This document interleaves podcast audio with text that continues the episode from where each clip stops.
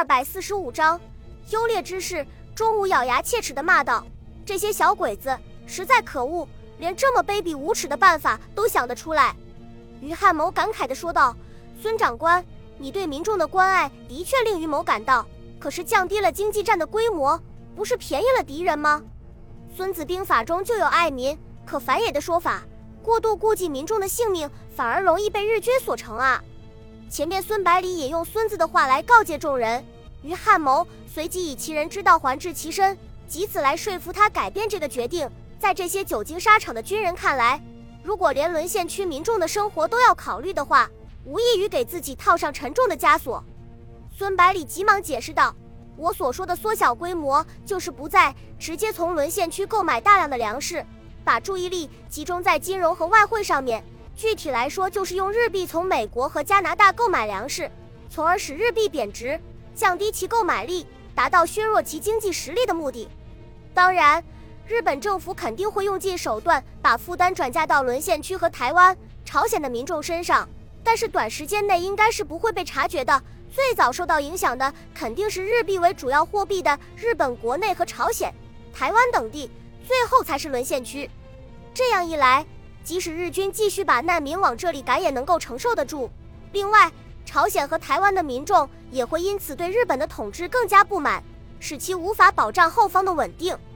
廖启荣听了他的话，很受启发，急忙补充道：“汪精卫已经逃到南京几个月了，他的政府应该也快要挂牌开张了。到时候，为了粉饰太平、装点门面，配合日军发动和平攻势，肯定会停止驱逐难民的行动。要不然，怎么能够说服国统区的民众和军队倒向他呢？”中午轻蔑地说道：“无论汪精卫演什么戏，全国民众都不会上他的当。要做汉奸的人早就投降日本了，哪里还要等到现在？”孙百里插进一句话：“中午，你不上当，未必代表其他人不会，尤其是一些早就动了心思的人。其实有相当大一部分人是不愿意和日本人打的，认为再打下去的话肯定要亡国，和汪精卫有同样的看法。”以前因为顾及汉奸的名声，不敢公开自己的想法。可是，一旦有和平建国这个旗子来遮羞，肯定会迫不及待地跳出来的。说到这里，他看着在座的军官们，提醒道：“我先给大家打个预防针，免得到时候受不了。”看到指挥官们脸上露出凝重的表情，孙百里急忙改变话题，接连说出几个振奋人心的消息。通过对日军的研究。我们已经彻底掌握了敌人的优点和缺点，能够从容应付。现在，日本华中派遣军被第五战区和第九战区牵制在武汉周边地区，动弹不得。华南的第二十一军又调集了大量的兵力攻击广西，后方相当空虚，正是我们大展拳脚的时机。接着，他高兴地说道：“十天前，南洋华侨捐资购买的十六架战斗机运抵福州。”使我军的战斗机总数达到四十八架，具备了一定的实力。同时，飞机制造厂已经把飞机的产量稳定在每个月四架的水平上，可以装备更多的空军。另外，坦克车也正式下线，开始列装部队。相信在不久的将来，我军就可以与日军进行立体作战，彻底改变被动挨打的局面。会议室里面突然安静下来，指挥官们眼睛睁得大大的。用难以置信的眼神望着孙百里，显然是被接连不断的好消息给惊呆了。孙百里轻轻一笑：“以上消息全部属实，如有虚言，叫我舌头生疮。”说罢，哈哈大笑起来。欢快的笑声顿时在会议室里面响了起来。指挥官们兴奋地拍着桌子，把军帽高高的抛起。即使陈静如与汉谋这样的老同志，也不由自主地站起来，把头扭过来扭过去，看着激动的同僚。脸上带着难以掩饰的笑意，好几分钟之后，指挥官们才满面春色地坐了下来，热切地望着孙百里，等待他说出攻击的目标。有这么多先进的武器装备，如果不给日军点颜色看看，岂不是浪费？孙百里早就洞悉了大家的想法，就直截了当地说道：“根据战区司令部参谋处给出的意见，现在有两个目标供我们选择，第一是收复广州。”第二是收复南昌，这次把大家叫过来的目的就是要听听大家的看法，做出最后的决定。于汉谋马上站起来说道：“孙长官，我认为首先应当收复广州。”接着他把自己的理由逐一摆出。大家可能以为我是为了洗雪丢失广州的耻辱，但是我可以负责任的告诉你们，我之所以提出这个建议，是因为只有攻克有以下几个好处：第一，可以立即恢复物资进出通道，从而缓解国统区的压力；第二，在英国人的眼皮底下把日军击溃，可以向其展示我军的战斗力，以获得支持；第三，切断了广西日军的后路，造成有利的战略态势。进而为国军反击南宁创造条件，然后他又从敌我双方的兵力部署进行了详尽的分析。第二十一军留守广州的只有第三十八师团、第一百零四师团和第一百零六师团的一个旅团，总兵力在六万到七万之间，而我军却有两个集团军、十几个师的兵力，其中还有令日军闻风丧胆的装甲部队，无论是兵力还是火力，都具有压倒性的优势。以前日军拥有空中优势，又能得到舰炮的支援。现在咱们有了自己的空军，而第五舰队的主力又被调到北部湾去了，此消彼长，正是光复国土的最佳时机。在于汉谋侃侃而谈的同时，孙百里用粉笔把他话中的要点全部写在黑板上，以供大家参考。于汉谋刚刚坐下，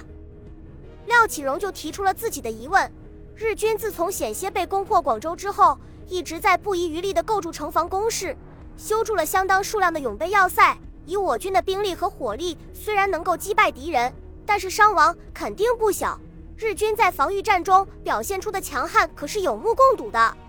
另外，广州及其周边地区水道纵横，并且都有相当的宽度和深度，再加上即将进入雨水频繁的夏季，日军的舰艇编队可以随时在任意地点登陆，袭击我军侧背。这样一来，即使我们夺回了广州，也是个沉重的包袱。除非拥有能够与日军抗衡的海军，于汉谋反驳道：“我们可以用空军来压制日军的舰队啊！”孙百里连忙解释道：“我们的空军全部是战斗机，没有一架轰炸机，因为主要目的是为了对付日军的轰炸机。”谢鼎新是广州人，对于汉谋的看法也持相左的意见。他说。如果咱们和日军在广州反复拉锯的话，对市民的生命财产必将造成灾难性的后果，最终得不偿失。于汉谋反问道：“看来你是支持反攻南昌的，可是南昌一样有市民呀，你怎么处理？”谢鼎新回答道：“南昌在被日军占领之前，民众已经得到消息，大部分人都随着国军撤退了。委员长为了贯彻焦土抗战的精神。”命令部队在撤退前把市政设施破坏殆尽，留在城里的人连生活都无法维持，谁会待在这里等死？后来国军反攻南昌，几乎把城市夷平，所剩无几的居民也跑得差不多了，所以在攻击南昌的话就没有这些顾忌了。广州是在日军奇袭之下失守的，部队根本没有来得及破坏，也没有组织民众撤退，所以大部分人都留下来了。日军进驻后，又进行了严密的封锁，民众就是想逃也逃不掉。于汉谋不甘心地说道：“长江里面有日军的第三舰队在活动，南昌又紧靠鄱阳湖，也是河道纵横的地区，该如何应付呢？”廖启荣毕竟在江西战斗几个月的时间，对当地的地形有相当的了解，对于汉谋解释道：“江西的河道怎么能和广东相提并论呢？他们的宽度和深度，也就是走个汽艇。”稍微大型的军舰根本就进不去，而长江的两岸也有很多地方可以封锁江面，日本海军的威胁远远没有广东大。中午补充道：“武汉处于第五战区和第九战区的夹缝之中，兵力十分紧张，即使接到南昌遭到袭击的消息，也未必敢增援，成功的机会非常大。”于汉谋看到大家说的非常有道理，就放弃了收复广州这个诱人的念头。转过头来对收复南昌的可行性进行讨论。孙百里望着黑板上面收复南昌的理由越来越多，脸上露出会心的笑容。指挥官们都有独到的见解，很快就会具有独当一面的能力，从而大大减轻自己肩上的负担。等到大家都说的差不多了，孙百里补充了两点：南昌收复之后，除了和湖南毗邻的几个地方之外，江西几乎全部在我军的控制之下。这样一来，福建的战略纵深就增加了几百公里，形成更加有利的态势，进而，在游击部队的配合下夺取皖南和浙西，威胁日军核心地区。中午听了他的话之后，得到启发，连忙建议道：“军长，其实可以让江北军团来协助我们攻击南昌的。”接着他解释道：“第九战区在反攻南昌的时候，日军是从上海调集海军陆战队来增援的，这次应该也不会例外。江北军团距离江阴要塞很近，只要能够把要塞夺下来，坚持三到五天的话，就能够使日军无法支援南昌，从而确保行动的顺利进行。”孙百里眼睛一亮，高兴地说道：“是个好办法，就这样办。”